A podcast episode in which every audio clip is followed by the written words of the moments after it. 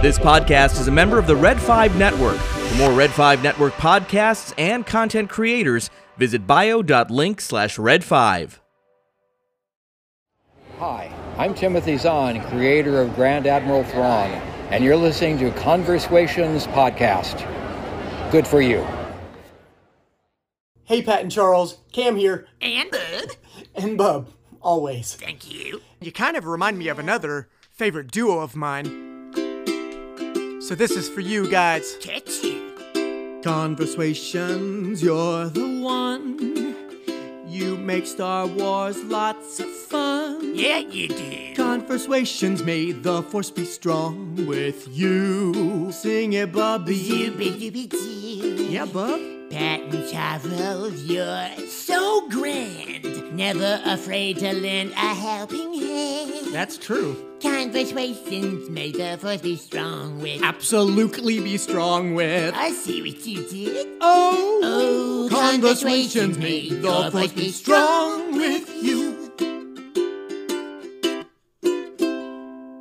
May the force be with you guys. Love you, dudes. Hello and welcome to Conversations. I'm Charles. And I'm Pat, and this is episode 96.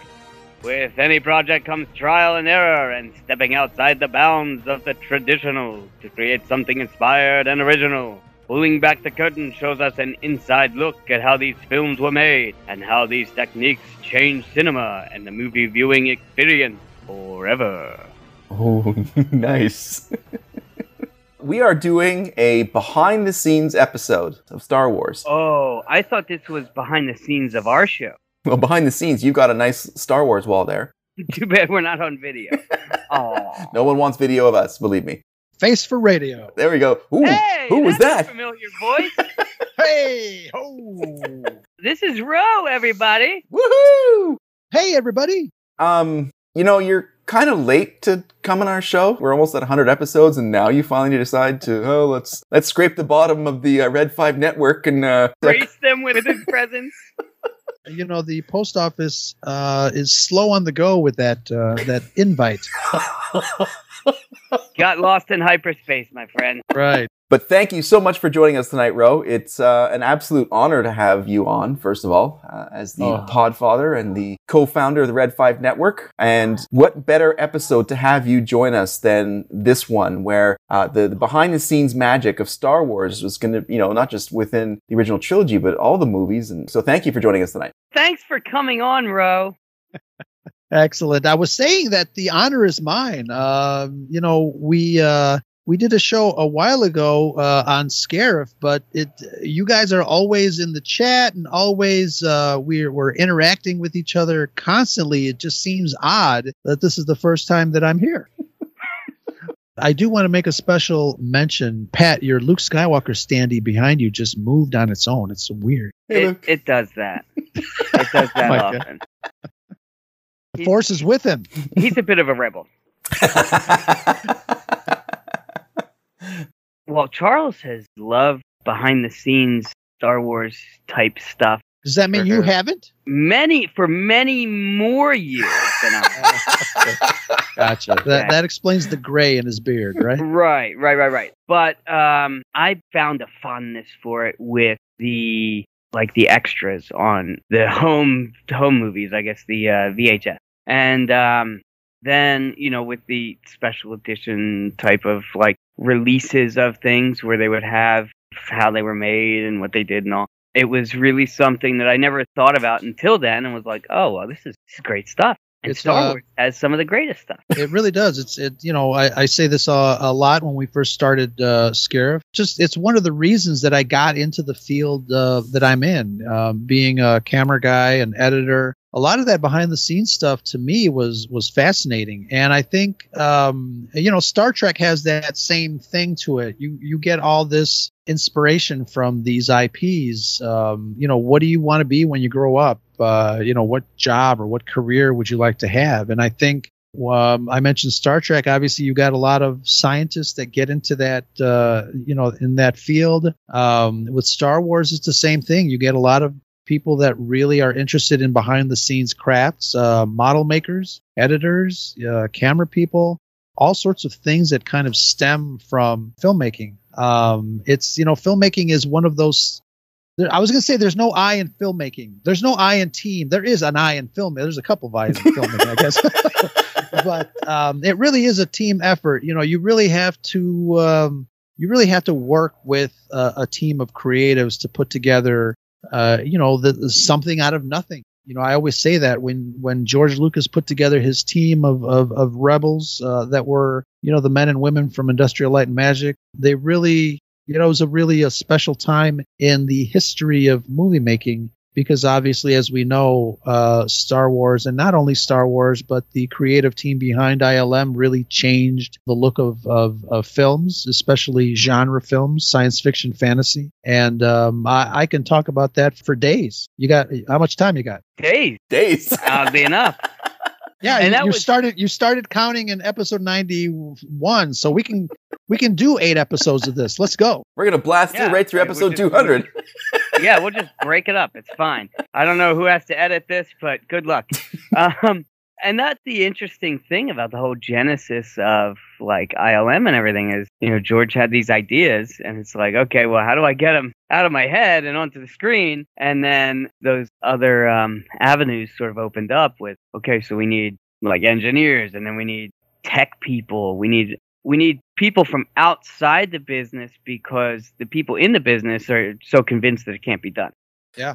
Absolutely. And then you look at that that ragtag group you call them rebels, Ro. It's it's a perfect name for it because what ended up becoming ILM or the foundations of ILM are you had some people who sort of understood the movie business, but for the most part, none of them did. They were, you know, some of them came from commercial making uh, and some film experience, but then you had engineers, you had people who worked on motorcycles, you had all these different pieces that came together uh, individually. You know, you're not going to make, you know, an X-Wing look like it's flying through a trench, but put all these five or six different caps on, and then suddenly you have groundbreaking special effects that, you know, inspired an entire generation because of how successful those people and their individual talents meshed with the other ones and turned it into movie magic. Absolutely, and I think um, you know one one of the things that I love about the uh, the history of ILM and, and and movie making, especially with Star Wars, is is that individual talent. I think um, you know you hear names like um, Ken Ralston and Dennis Muren You've got John Dykstra, who developed the camera that, mm-hmm. um, you know, uh, I'm sure we'll get into it in a second, the technical aspect of why that camera was so important in composing these shots of these spaceships flying, you know, through space.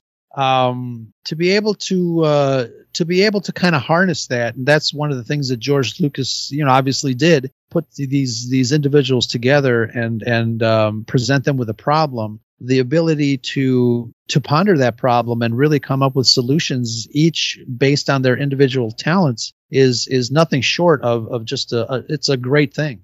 Absolutely. It truly is. And i think that the once they came together and i wouldn't say pedestrian but i'd say the sort of basic uh, talents they brought to each one of the roles you know oh this is nothing for me. It's you just do this do this and do this. And then suddenly it becomes magic. Like you said, Dykstra, for example, where they had the mm-hmm. um, this computer controlled, and we're talking 1976, like a computer controlled camera.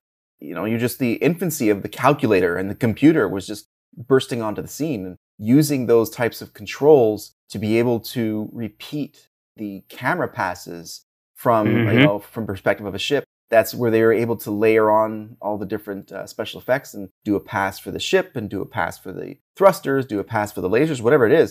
No longer are you moving the ship in front of the camera, you're moving the camera around the ship. And that was mm-hmm. groundbreaking, but they had to build that from the ground up. It didn't exist. And that's where all yeah. these, these rebels came together. It's like, here's how we're going to build the car, and then we're going to drive the car. Mm-hmm. Yeah, that's one of the things that fascinates me. You said it. I mean, th- this technology did not exist. Um, you know, George Lucas put uh, a ton of money into the R and D of of ILM before one shot was even you know created. Mm-hmm. Um, he put all these guys in a uh, you know guys and, and gals in a, in a warehouse in um, somewhere in California, up, up San Francisco area, whatever but I, I, I find that fascinating. You know, not only um, from a behind the scenes aspect, but obviously my love of Star Wars. You know, this this universe, this uh, this environment did not exist, and mm-hmm. you know they they put it together to to make it. But you know, when it comes to the camera stuff, you know, I I think um I've always been fascinated uh, with gadgets and technology and things like that. And you know, when when I'm a when I was a kid learning about everything that those people did, you know, creating the camera systems and and how you know even stuff like what Ben Burtt was doing in sound design. Um, Yeah. You know what what does R2D2 sound like? What does Darth Vader sound like? What does it sound like in space? Well, we have to figure it out. And I love the organic way in which Ben Burtt Mhm. specifically did that. Um, my friend and I, um, in you know seventh, eighth grade, we used to on our way to school, we used to pass a telephone pole with a high tension wire and we uh, we would always take a rock and and go right past the alley and just put our ear to the high tension wire and then hit it nice. and we would hear we would hear that damn pew, pew, yeah that laser beam Mhm. and it impressed it, it impressed us so much that you know it, it just it's part of our dna it's part of our growing up. Um you know just memories of us passing that that stupid telephone wire. And you know you want to hear a laser beam this morning? Sure let's hit it with a rock. And it's just it's fascinating. Well, yeah, and that's even even down to like Chewbacca and Vader's breathing and all. It's like, okay, well, he's got this breathing apparatus, then let's see what scuba gear sounds like. Or you know, you've got Chewie. It's like he's this this big ferocious animal. Let's let's see what a bear sounds like, and then also what a lion sounds like, and then you can kind of find that medium between them in editing and mixing, and come up with something that's familiar enough that you can see where they're getting at, but also original in terms of like, oh wow, this is then becoming iconic. yeah Totally. These sounds, or even visuals, or ships, they look like they could be real, just you know, in the future or in the past, you know, a long time ago in a galaxy far, far away. But there's that rooted in in reality that also gives it that layer of truth. Whether it's weathering, whether it's the rebels having sort of the hot rods versus the uh, the polish, the fit and finish of the Empire, those types of real world possibility brings you even further into the story because it becomes more relatable aside from the characters aside from the challenges they're going through for me as a as a child seeing those is like well that could be me even though this is like a space fantasy that's well beyond the realm of possibility at, at this point You know, I think it was really genius uh, of George Lucas to add a sense of. Um, we always hear that used look, that that used galaxy. Mhm. Mhm. Um, I've got these macro binoculars here, and it's it's weathered. It Mhm. looks like it's been around the block a couple times, and um, it does. It it it plays on your subconscious. It it it sets the stage for you know thinking to yourself while you're watching this movie. Oh, th- this has existed for a long time. This we're Mhm. getting into Yep. this story all this stuff has been around. So let's see what the story has to offer. And I think it's another aspect of the success of this franchise because it lends itself to more, uh, you know, more of a realism, um, especially with the props, obviously, that we're talking about.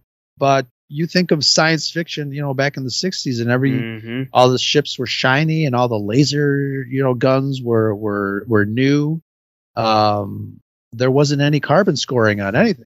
Mhm. yeah, it was polished, absolutely. And you're right. Once you see these tools or these ships being uh, being used in a, in a battle, and these uh, sweeping shots that, like we've already talked about, with the the Dykstra machine, like the Dykstra, what was it the um, Flex.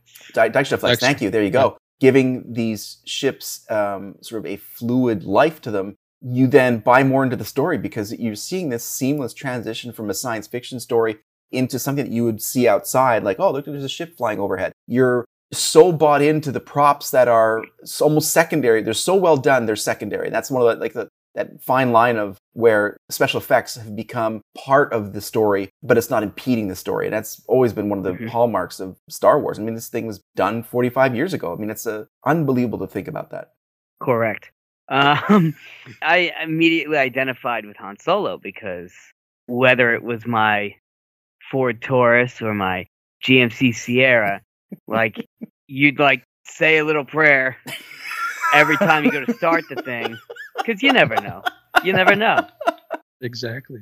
Did your Taurus have that sidecar, like uh, on the? Uh, I- well, no, but when I pounded on the dash, it would it would power up. So you hear me? I Davey? think we were in business. Perfect. I had a 1977 Ford Granada, uh, lovely rust-colored gray uh, exterior, and uh, yeah, I remember hitting the dashboard a couple times just to make sure it was alive. and what a fascinating story the Millennium Falcon it's, itself has. The entire design for that. Um, one of the things that George had said, he's when he saw the designs or the sketches for the Millennium Falcon, that it had that sort of look of an elongated ship like we saw in Space 1999, and what ended up sort of becoming the blockade runner. But the cockpit and the uh, the radar dish, you know, uh, was managed to uh, make it onto the final design of the Millennium Falcon. But that's again, it comes back to George's vision. He doesn't know what he wants until he sees it. When he sees it, bang, that's it. And that's that's a microcosm of the entire story of how they built Star Wars from the ground up to match George's vision. and how tough does it have to be to be Ralph McQuarrie? Oh, gosh. God, yeah. And George is like, I want you to do this. And you're like, uh, this is something I've never seen before. You're having a hard time explaining it, but you tell me that once I draw it, you'll know. All right. Just well, keep drawing. Here we go. There's that story that people tell uh, from ILM that George Lucas used to go around with a stamp, uh, you know, approved, and he would just go up and to a, a, a drawing and stamp it, stamp it, or reject it. So yeah, it's it's it's got to be. Uh, it, it must have been hard. And again, that's the thing too is you've got these ideas, you're finally able to put them to some sort of visual medium to get people on board. Mhm. And Yeah. we did a, you know, the whole Ralph McQuarrie episode that basically focused on that. Yeah. Where, you know, the films wouldn't have been made if it wasn't for that. Just like I think they wouldn't have been a success or maybe not even finished if you didn't have the, you know, the other visual um Component. enhancements and, and Mhm. components that, that Sure. they did and and the sound editing and everything that they did um in addition to just selling the idea for financial backing Yeah, Star Wars definitely was a perfect storm when it comes Yeah. to Mhm. the creation of, of the first movie alone. You know, George didn't expect the, the movie to be um, as successful as it was, but um, it you know it definitely was a perfect storm um, between the creatives behind the scene, every component, like you said, Pat. You know, the the visuals, the sound, the editing. Um, we all know the story of the struggle that was suffered to be able to make this uh, film what it is today.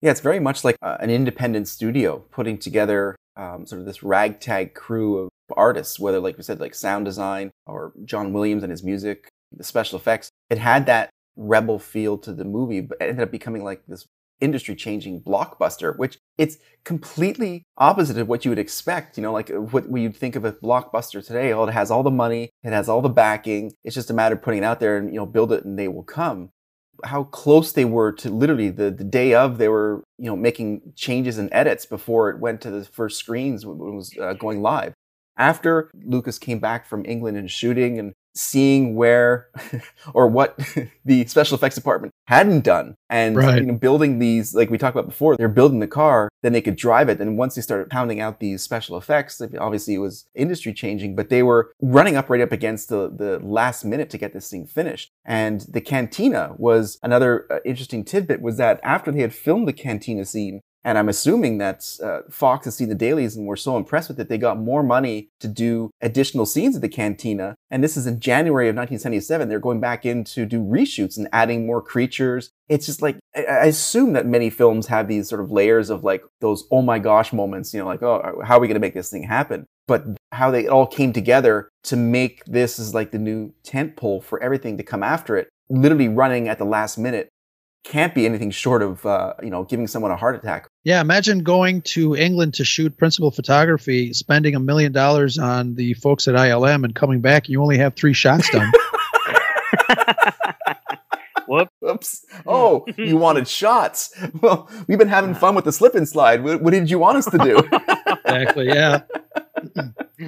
Damn hippies. yeah. think that they came up with new and groundbreaking elements for really each of the projects. Mm. You know, the the original trilogy, they you know they had to invent everything, and then as technology advanced, like for the prequels, then they they had a whole different uncharted territory to kind of navigate through. Mm. And then then the merger of those two for the sequel trilogy and and how they were able to bring in like you know motion capture and things like that to really use beyond what they had to propel the technology and the story forward. Yeah, I remember reading an interview with George Lucas before the prequels were um, announced. And um, he had said that, you know, eventually he wanted to get back to Star Wars after Return of the Jedi. He wanted to continue to tell the story.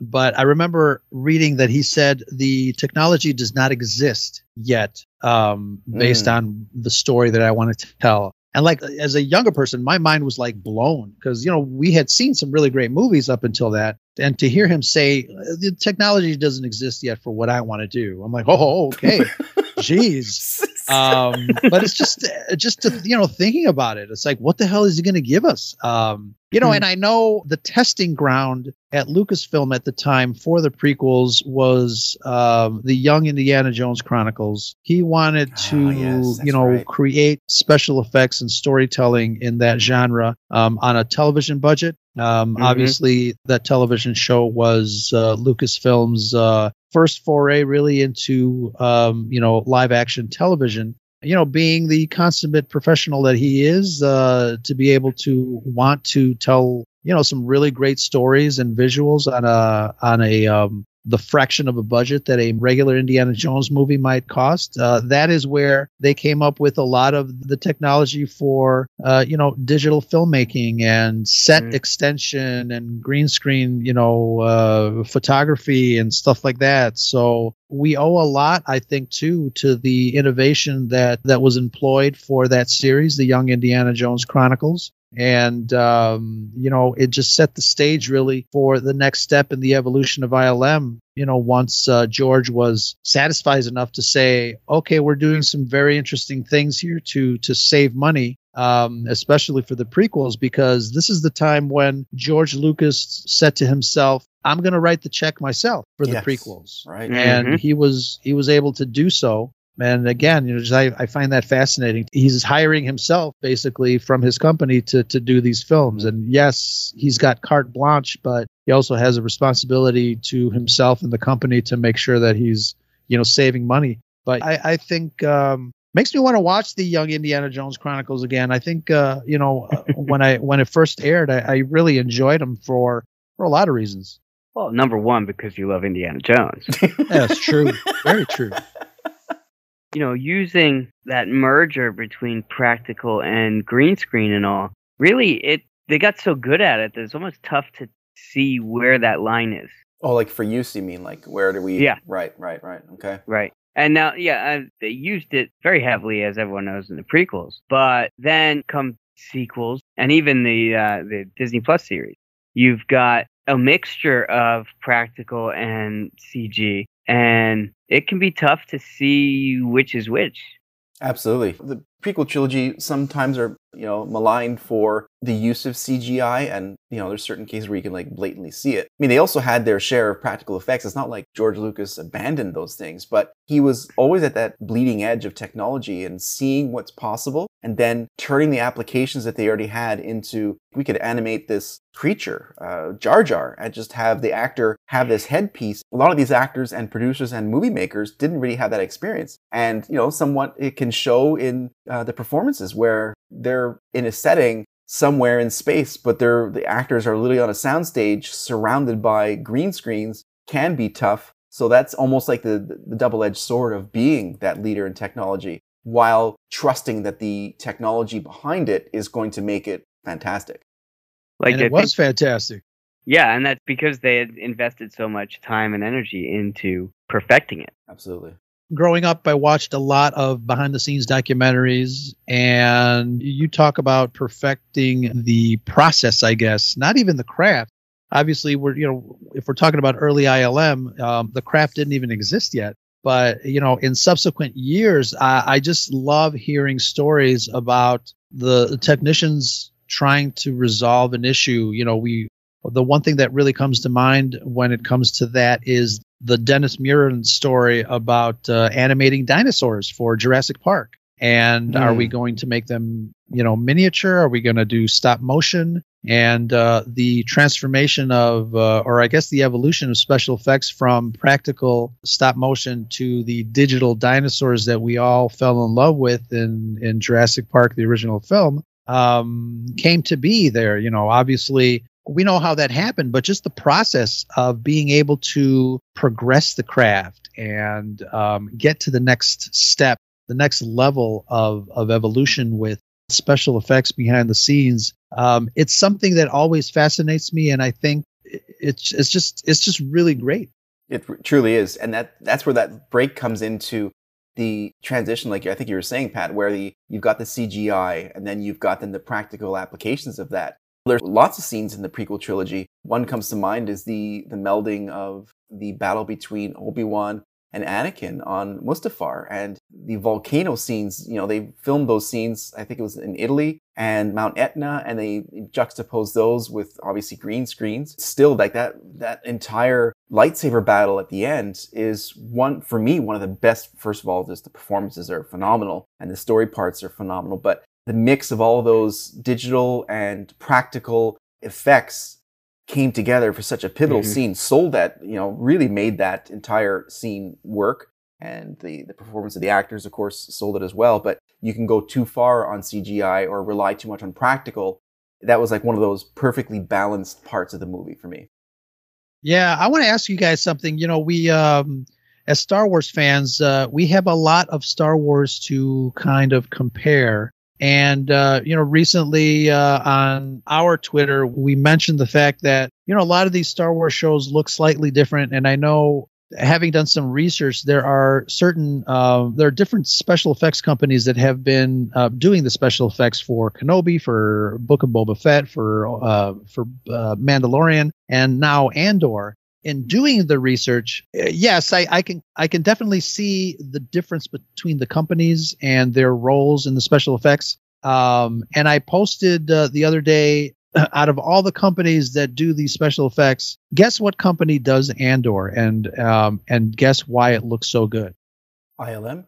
Could it be? Yes. Wow. But my question is as we grow as an audience, we are seeing a lot of movies between Star Wars and the Marvel Cinematic Universe. There is just mm-hmm. so much nerd content out there that does require um, a lot of special effects work. It requires, you know, the filmmakers to give us some uh, some spectacular visuals because we need to suspend our disbelief in a way that uh, helps us uh, relate to the story. But are are we as an audience are we getting too sophisticated or sophisticated enough to really start to tell a difference between not only special effects companies a lot of people probably don't but we're starting to see people question certain things mm-hmm. in sci-fi in fantasy mm-hmm. and you know a lot of people might not know what they're questioning what that is subconsciously it kind of plays with you but um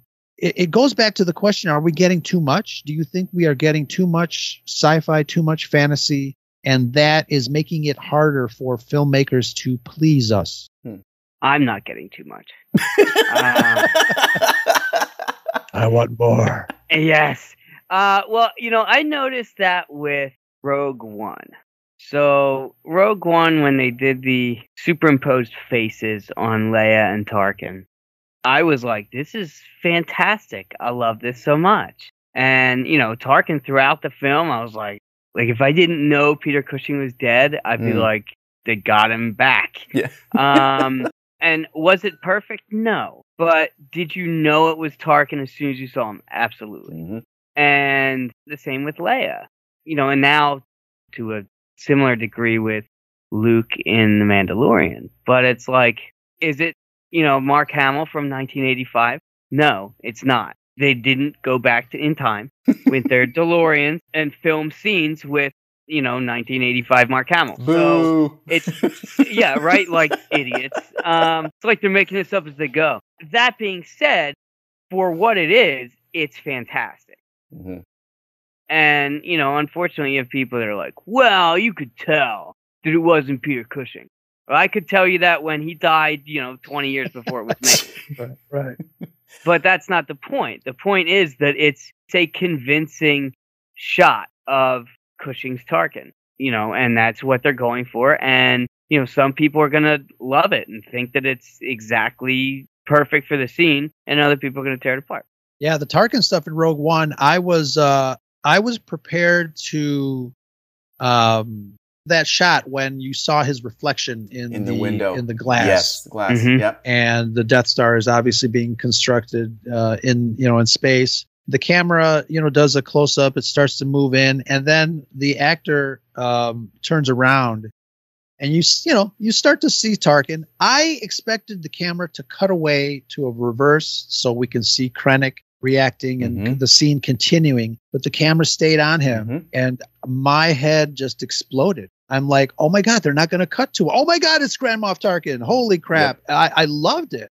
I Mhm. absolutely loved it, and I think ILM being uh, on the cutting edge of filmmaking technology, you know, it was their first real attempt at uh, digital face synthesizing, um, and I think it was. I I definitely think it's a it was a great success, and I know you know nowadays, especially with the Mandalorian, you know, budgets are smaller. I know they're playing around with the deep fake technology, Mhm. um, but I think again, I am I will always be a fan of progressing the technology and filmmaking because I love the stories in the genre, sci-fi and Mhm. fantasy. And there's really no other way to tell these stories if it weren't for the uh, the help of technology. I completely agree. I mean, look at the difference between the Tarkin that we saw. I think it was in Revenge of the Sith, you know, for a Mhm. very short period, and then the Tarkin that we saw in Rogue One, separated by obviously, you know, years and technology and improvements and everything. But you know, now we're getting into Disney money. And before we get into Disney, we're going to take a quick break, and then when we get back from the break,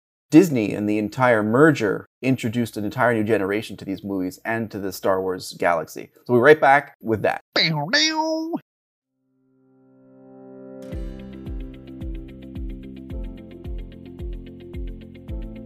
From from uh, the uh, the lush planet of uh, Thyferra, we bring you uh, uh, back to yes. Uh, whether whether you're recovering in a tank from a uh, a, fur, furry bipedal beast attack on some snowy planet.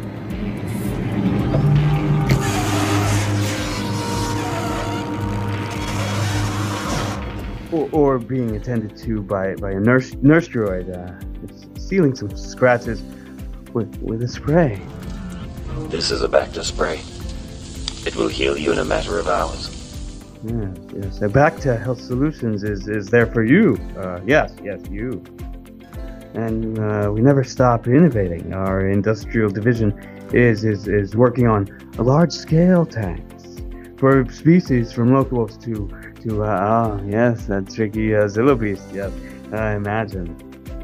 At Back to Health Solutions, we we we strive provide healing solutions that bring you um well back to health.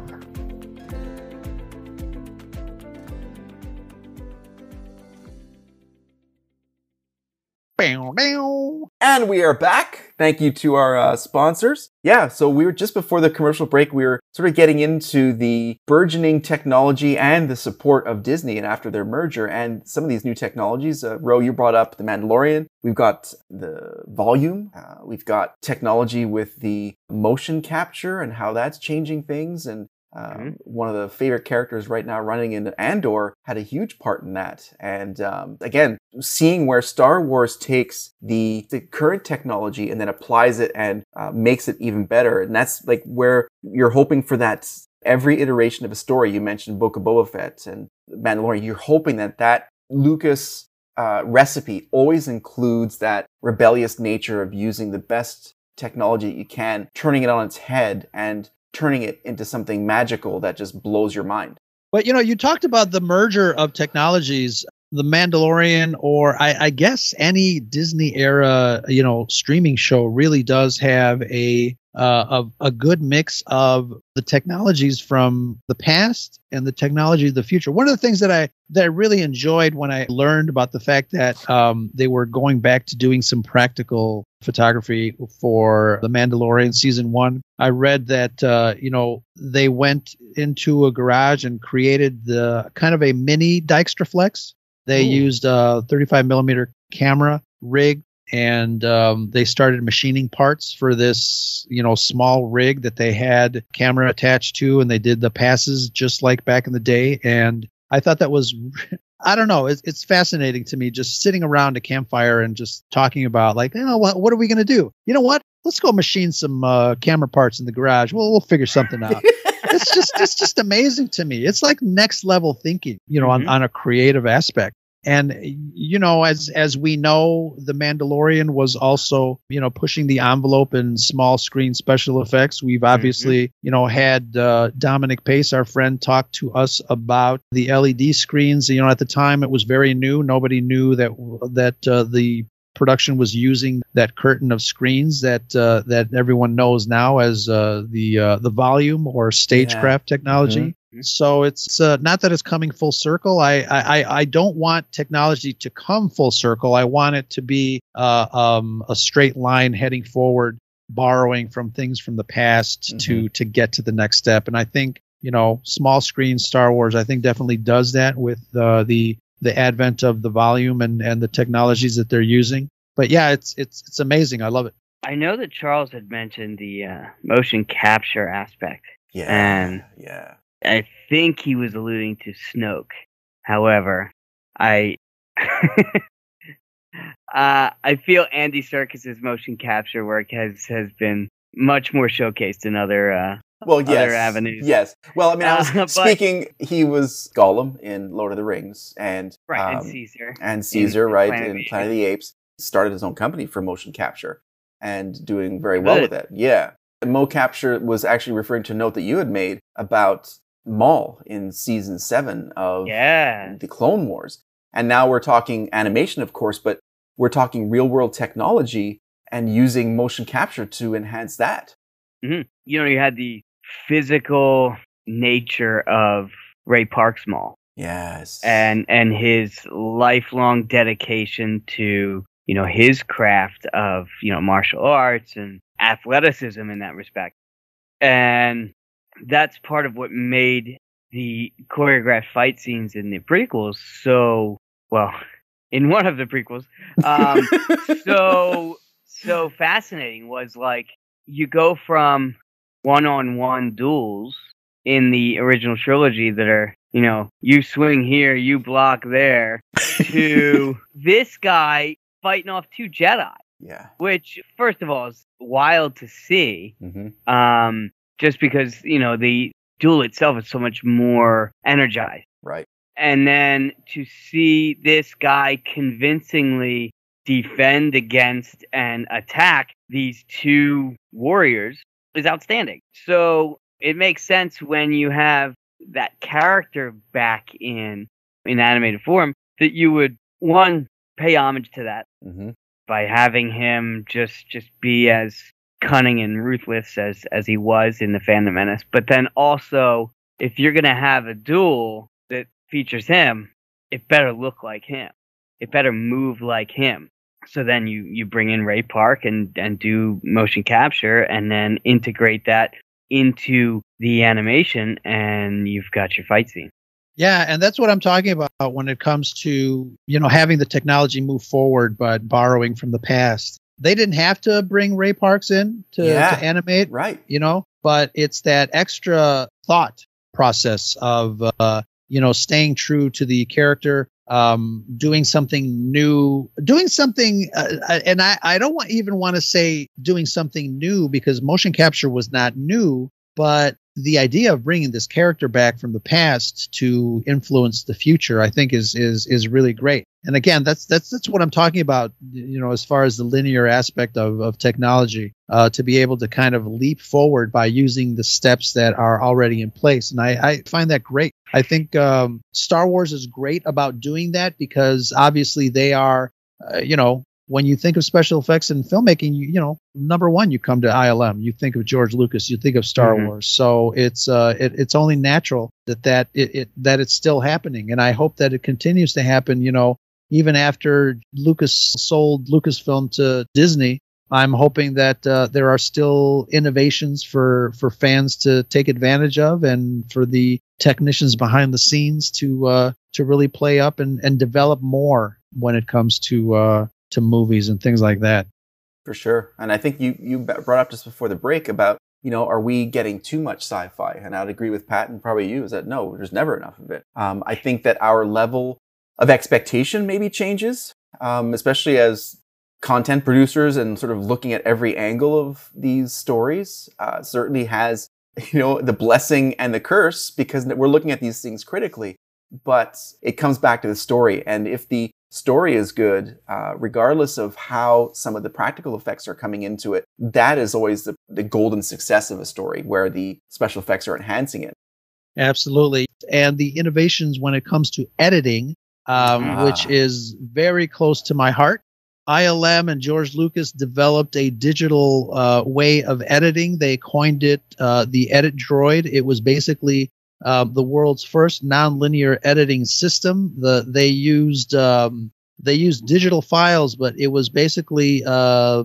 a laser disc of Return of the Jedi that they used to to demonstrate this uh, this NLE or nonlinear editing system and um, it opened up the industry so much for for the rest of the world to be able to edit videos not splicing film together yeah, with yeah, okay. uh, with right. a splicing uh, device again it democratized uh, the way that uh, that people present video obviously we can all edit on our phones our yeah. back pockets uh-huh. we've got uh, the ability to edit digital files not to pat myself on the back, but my video production company was one of the first um, uh, companies in the Midwest to buy the Avid nonlinear editing system, which is a direct descendant of the Edit Droid. And wow. I was very proud of that because of my affiliation to Star Wars and my nice. love of it.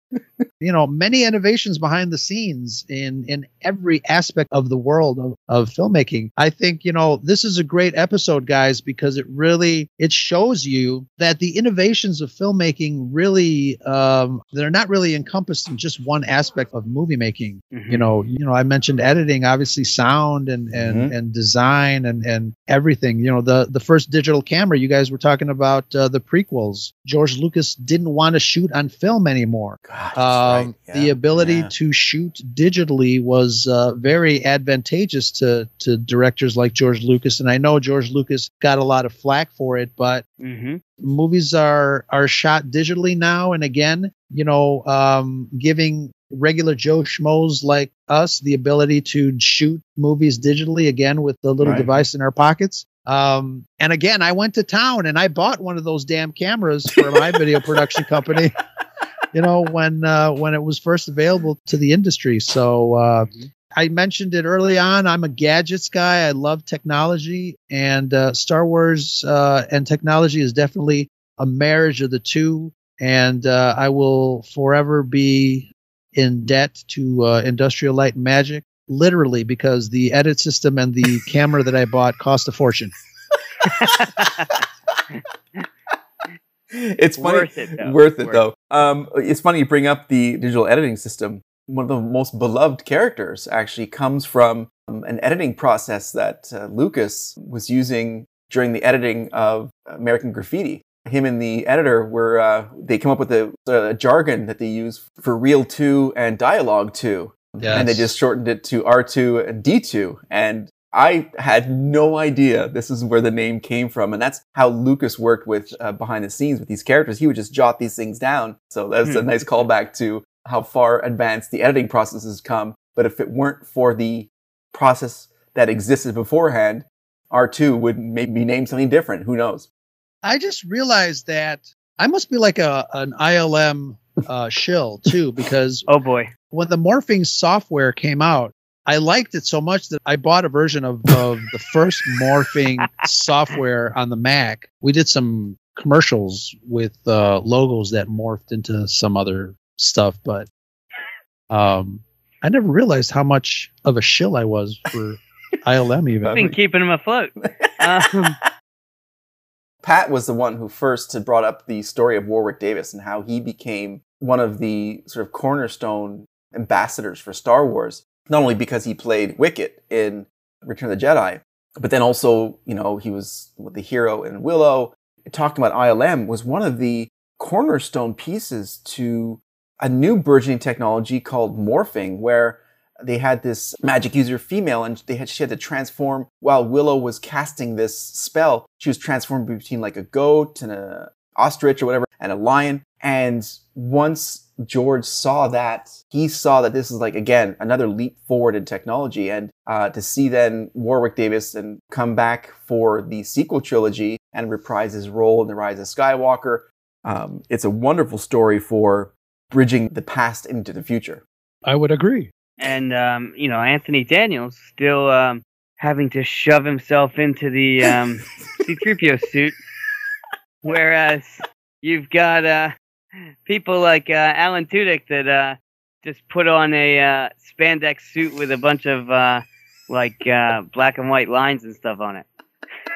And he can have all the Yeah. hamburgers he wants. Exactly. It, it still fascinates me that Anthony Daniels was still able to fit in that suit. You would think that okay, well maybe we can make some adjustments on the maybe the waist got a little bigger, but I mean C3PO still looks as svelte as he did in, uh, in the 70s. Unlike Data in Star Trek Next Generation. oh. Oh, yeah, that's. I mean, that was an upgraded android. Um, whereas C-3PO needs no upgrades. and that's the thing is, you either have to explain that or do it uh, with like without abandon, and then have the audience be like, "What's what's going on here?" hmm right. I mean, you know, Like- obviously audiences have to figure out that okay, well the actor's old. Right. Er. Um, Right.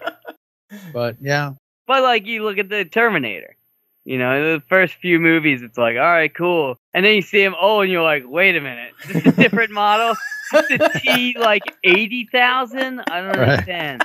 Um, because you have to. You can't have the same robot like looking old right. because robots don't look old. No. They might they might rust, but they don't look old. I mean, you can change arm color all you want, but might not But- recognize them though. you, you might not, and that's that's the uh, risk you take. Is um, you know nerds. people need to know it's C-3PO, so you know you got to keep the suit. the fact that we got that is fantastic. Um, but you bring up a great point though, like with the Disney purchase, right? And then the financial uh, investment in that became a an important part of it. And Star Wars was huge, and we had Star Tours, we had you know in the parks, and they had these new lands coming. So how are you going to support that? Well, it's going to be new stuff, and then you got.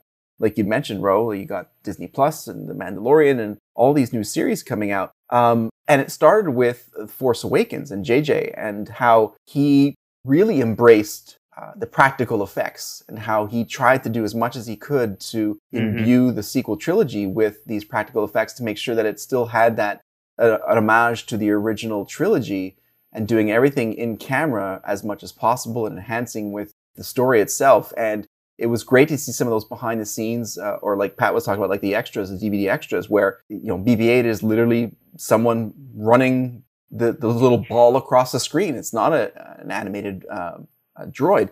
That spirit of filmmaking was wonderful to see. And I think that he was going for that same sort of visual feel that you got in the original trilogy. Mhm. So the best way to replicate that is to do it the same way. Same way. you Yeah, know, within yeah. reason, Yeah. you know, and and without abandoning the new technology that exists, but to lean in heavier on that sort of style of filmmaking, you do accomplish that. You you make it feel like it did when he fell in love with it in the 70s. These sort of ebbs and flows based on on the story you're trying to tell. You know, if you're going to Otoh Gunga to upgrade your insurance, perhaps I don't know. Um, if you're headed to Otoh Gunga, Bless you're you. gonna. You, thank you, Gesundheit. Um, you're going to lean in heavily into the CGI Right. Because those because practically obviously they don't exactly. Yes. but then, you know, when you're going through the streets of Aldhani, you can be 100% practical effect or 95% practical effect. You know, it really depends on on where you are in the story and how you're telling it. You know, you have all these tools in the box that you can, you know, take this one for this scene or that one for for that uh line of storytelling and really conceivably tell that story. Yeah, the, you know, filmmakers nowadays have so many tools. It really does come down to creative management and the decision making that they employ in order to, I guess, in order to carry out the production of that scene. Um, you know, we talked about the volume. You know, during the um, the release of the first season of Mandalorian, we got some really great, you know, visuals, and people were not used to it. And um, as we got closer and closer to the end of that first season, you know, obviously you had the second season, you had Book of uh, Boba Fett. You know, I think our eyes were starting to get used to that. Um, and obviously, the biggest reason that the volume was created was um, innovation, obviously but you know they wanted to save money. They wanted to be able to shoot a sunrise scene all day if they wanted Mm-hmm. to because they could just dial up the scene on the screen and be there for 10 hours or whatever and just continue to shoot and not have to be you know dependent on mother nature. It's it's pretty amazing. I think you know when it comes to decision making of these tool sets uh, you have to really give props to the filmmakers because they do have besides the practical aspect of making movies you know what camera to use what film stock should i use what aspect ratio what you know what crew do i use? And i think um, a lot of things can go wrong um, when it Mhm. comes to these decisions. And i think when you know audiences like i said you know i think audiences are getting a little more sophisticated not only in the perception of the special effects but also the critiques of said special effects. Mhm. um, you know, the genre expects us to suspend our disbelief, but I think we are getting a little, we might be getting a little too critical over the look and feel of certain things, and we're not enjoying the story. Right. But it's interesting too, because you know George Lucas said, you know, you can have the best special effects, but if the story is is not Yeah. great, then that's going to distract you too. So, I think a great film is is a movie that um, employs all of these techniques, but has a, a definite balance between everything. And it is it's it's spinning plates, it's juggling so many things to be able to give your audience, you know, the best that you can at the time. Oh, for sure. So you throw in a worldwide pandemic while season Yeah. two of The Mandalorian was being filmed and the start of the Book of Boba Fett. I mean, the volume then became almost this safe haven for a movie production. You had a controlled area. You had the ability to limit, you know, like the social distancing that was required at the time. You could tell that there were certain background images that just was the volume, but it still allowed the entire thing to be made. And would they have approached it differently if they had the option? Perhaps. You know, nothing taken away from the series, but you then look at Andor and all of the real life locations that are being mm-hmm. used. Again, comes back to the original trilogy. You, you're you're looking at in camera practical effects, and it just grounds it in reality. That brings you right into the story. So you're focusing on the Mhm. foreground and the characters in the story, and it just propels it further. Yeah, I'm going to say something that'll make uh, Pat real happy. I think you know the technology when it comes to the volume. I think Star Trek was ahead of its time uh, back in the 1990s when you had the holodeck. Holodeck. I think uh, you know George might have said, "Wait a minute, maybe we can do something like that." We'll call it the volume. yeah, we'll call it the holiday. I mean, the volume. because yeah, Same one. Oh, well, all right. I mean, you got me there for sure. Gene Roddenberry, you son of a. Well, that's the other part of it too. Is you have these things that are conceived in science fiction or in fantasy that okay, well, how do we bring this to life?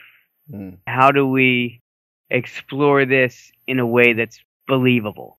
Um, like from the Jason and the Argonauts type stop motion to the Rancor, and from broom handle wrapped in foil for a lightsaber um, to get that effect to the illuminated blades of the prequels and sequels. Mm. Um, so so you're kind of taking these ideas from things that don't exist and finding a way to to not only make them exist but serve your story and make it believable. You mentioned uh, Jason and the Argonauts. How wild is it that the the technology of stop motion photography, um, like what we saw in Jason of the Argonauts, has survived what almost three decades. You know, we still saw some stop motion in uh, the original trilogy. Mm-hmm. Um, I mean, that's like, you know, 30 plus years of a technology being so sound that filmmakers said, you know what, we can't really improve it. Um, let's just continue to use it. But um, yeah, it's it's it's fascinating. and it still comes back to where in the story you are. What is the best application for the technology you have? Is it practical? Is it CGI? Is it a mix of both? It has to enhance it, and it makes it less believable or more believable if you're being distracted by what you're seeing. Um, It makes it a challenge to get over. Right. Hopefully, you have the people in the productions like, you know what? I think we could approach this more.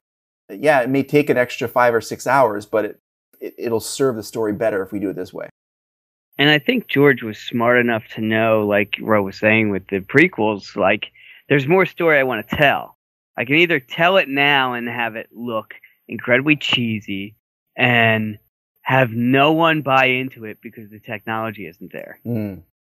Or I can wait until technology catches up to be able to do what I want. And that's that's where it comes into are we there yet? Let's let's test this, let's try that. And you know, when you realize, okay, we're still not there, then okay, we're gonna hold off another five, six years and Yeah. try again Yeah. and kind of see where we are and how conceivable how you know how it goes over with test audiences stuff like that where like okay are we are we at that point now where we can utilize this tech in such a way that'll bring my vision to life Right. Tell the Right. story. hmm And, you know, a, a lot of people give George Lucas flack for the special editions. Um, but one of the things that I admire about George Lucas is, eh, you know, we know the problems that he went through producing the original Star Wars.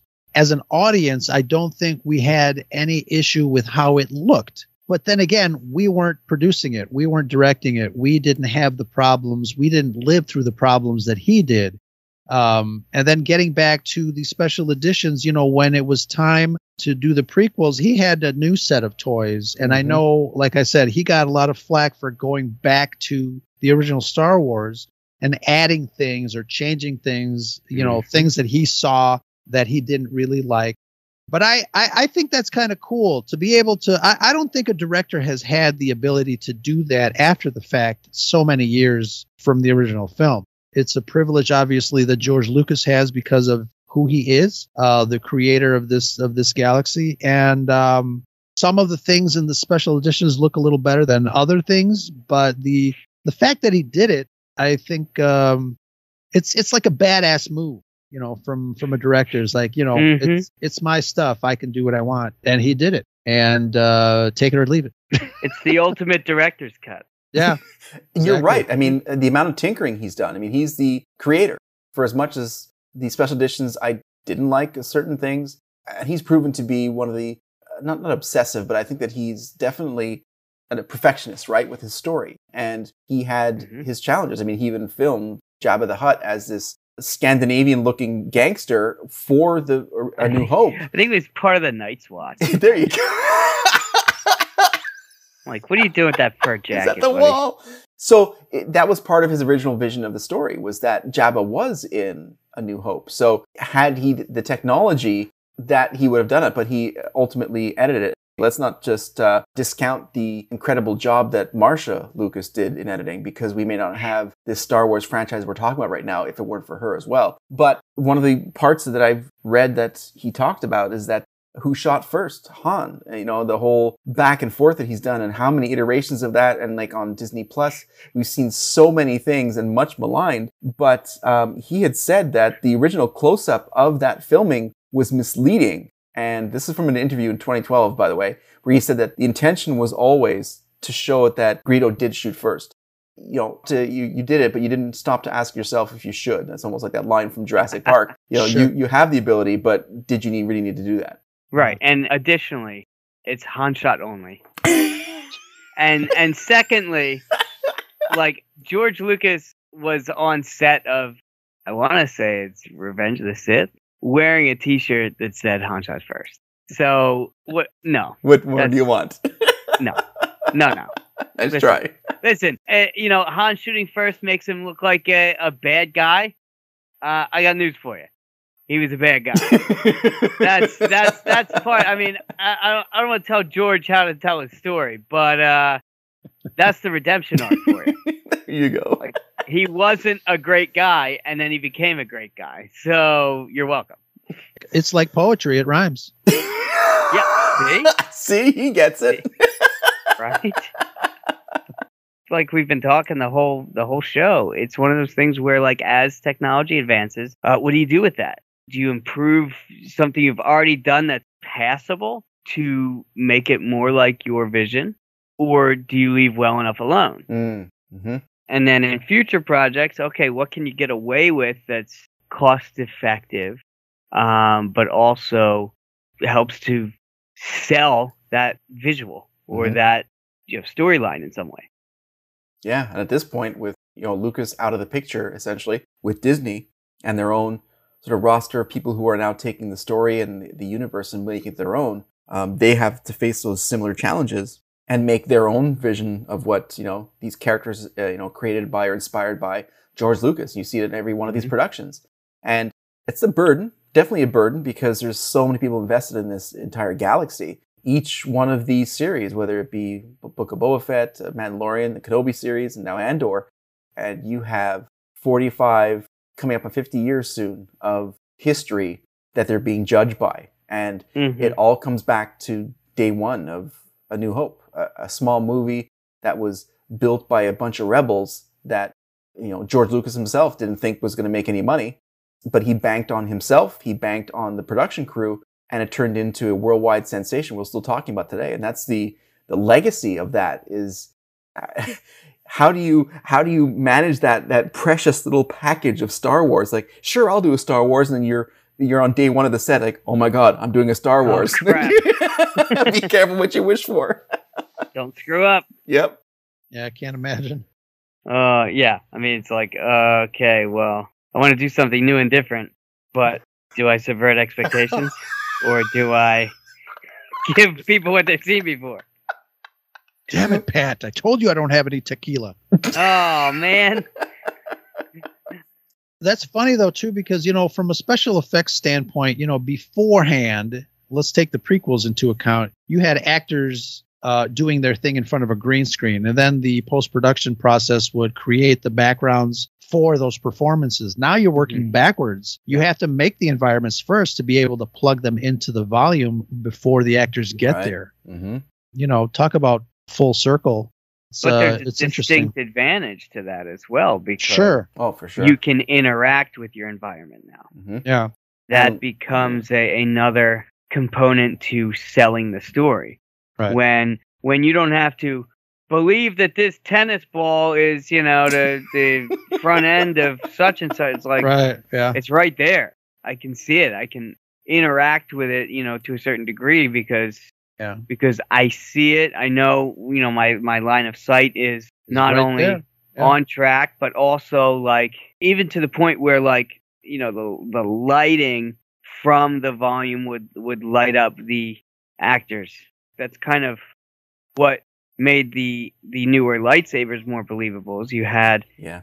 they were illuminated, Mm-hmm. so that glow would go on to the actor's face. Whereas you know when it's put in in post, then you have to remember to illuminate the actor's face in a believable way Mhm. based on where the saber is and stuff. So all that kind of stuff is like it's less work in post, uh, but it's also more more tangible than a screen behind you or or a block. Like um, when Ewan McGregor invited one of his friends to the filming of Revenge of the Sith when he was dropping Luke off to his aunt and uncle. That it was that scene that they were filming that day. So, you know, he's all excited. They get there and he's on a green screen mechanical bull type of saddle Okay. and then gets off of it, drops off the bundle to Owen and Beru, Okay. who are in front of a green screen, and then gets back on the green screen saddle backwards, and then it moves around, and he's rocking like this on it as he goes away. and his friend is like, What was that? because it was nothing. It was a bunch of nothing. and, he just he actors. had to react. Wow, wow. Yeah. And so it was like the burden was purely on the actors to sell the scene when it's like, oh boy, you know, like I feel like that's That's not that's rough. That's, That's a yeah. There's so much more that we could talk about, but um, we're going to cap this episode here. And uh, once again, Ro, thank you very much for joining us and you know lending us ugly stepchildren of the Red Five Network a signal boost with the Podfather himself. Where can um, people find the Scarif podcast? Sure. You know, we um early on we said uh, we can talk about uh, special effects and behind the scenes for days. We uh we started uh we started on Sunday and it's like what, Thursday? yes. Yeah. yeah. that's- well, that's Friday long- now it's after midnight. Right. Exactly. Right, exactly. So yeah, that's a lot of uh, a lot of talk. But um, absolutely, anytime I'd love hanging out with you guys and talking Star Wars or any other nerd topics. Uh, love uh, hanging out and chatting with you guys. You guys are always fun. So yeah, the Scarif Podcast. Find us wherever you find your other favorite podcasts. We are available everywhere. Uh, like you said, part of the Red Five Network. You can check out our podcast at uh, bio.link slash red five. Uh, you guys are there too. We uh, we know how to party. we do. We do. Speaking of which, is it too early to talk about the next Scarif Con? It's never too early, but to talk about the next Scarif Con. All right. I, you know, I, I'm starting to have ideas floating around over here, so uh, we'll we'll see. I know there was some talk about uh, maybe getting to a place where we um, are sharing an event, or at least uh, sharing the date of an event uh, here in Chicago. Um, I know C2E2 is in April, so maybe there might be some synergy. Um, but um, you know, again, it, it's one of those things where I want to be able to to add more cool things to do and and hang out. You know, dinner was absolutely a wonderful, wonderful time. You guys are spending so much money coming to Chicago. I just don't. I, I don't want it to become like a like I got to pay for flight and hotel, and then I got to pay to hang out with Ro. you know. You do make an interesting point. But you let's But- not forget, in July we have uh, K2SO. There's C2E2, there's K2SO. Yeah. Yeah, I mean, there's, you know. I thought you were talking about a, a Mexican dish, K two queso, queso Oh, yeah. eso. Queso, queso ese. Uh, queso ese. ese. There you go. Right? Yeah, There yeah. go. Now I'm Sí. hungry. Sí, mucho queso. Uh, oh, boy. Uh, can I eat my food? That's. Yeah, so, I mean, I'm excited. I think he's excited. oh, I'm very excited. Um, yes. I was talking about Ro. Oh, yeah. Okay. Jesus. Well, so I guess, um, what, do we have to close this thing out? Yes. We have socials apparently somewhere. Yeah, Ro, thanks again for uh, being here to, to hang out with us and to give us some of the inside scoop on um, some of your favorite uh, behind the scenes uh, Star Wars stuff. We are online. We have our website, uh, conversations.com. We are on facebook.com slash conversations, at Swations on Twitter, Conversations on Instagram. We are part of the Red 5 network. As Ro pointed out, we have a link tree that has all of our fun and exciting stuff on it. And just kidding, it's only that stuff. Uh, it's link.tree slash conversations. And of course, the Red 5 bio link that, uh, that Ro has shared previously. Mm-hmm. That'll finish us out here. Right. So, I, I, I mean, uh, I don't know. What do you want to do? Ro? Hola, amigos. Soy Diego Luna. Quiero comer mi queso con los boys de Conversations. Greetings, listener. Just a reminder that the podcast you just heard is a proud member of the Red 5 Network family. Red5Network.com offers you a great variety of shows you'll be sure to love. So the next time you're itching for quality content, make sure you head over to Red5Network.com. You'll find this podcast along with a whole lot more. All wings report in. It's the Red 5 Network,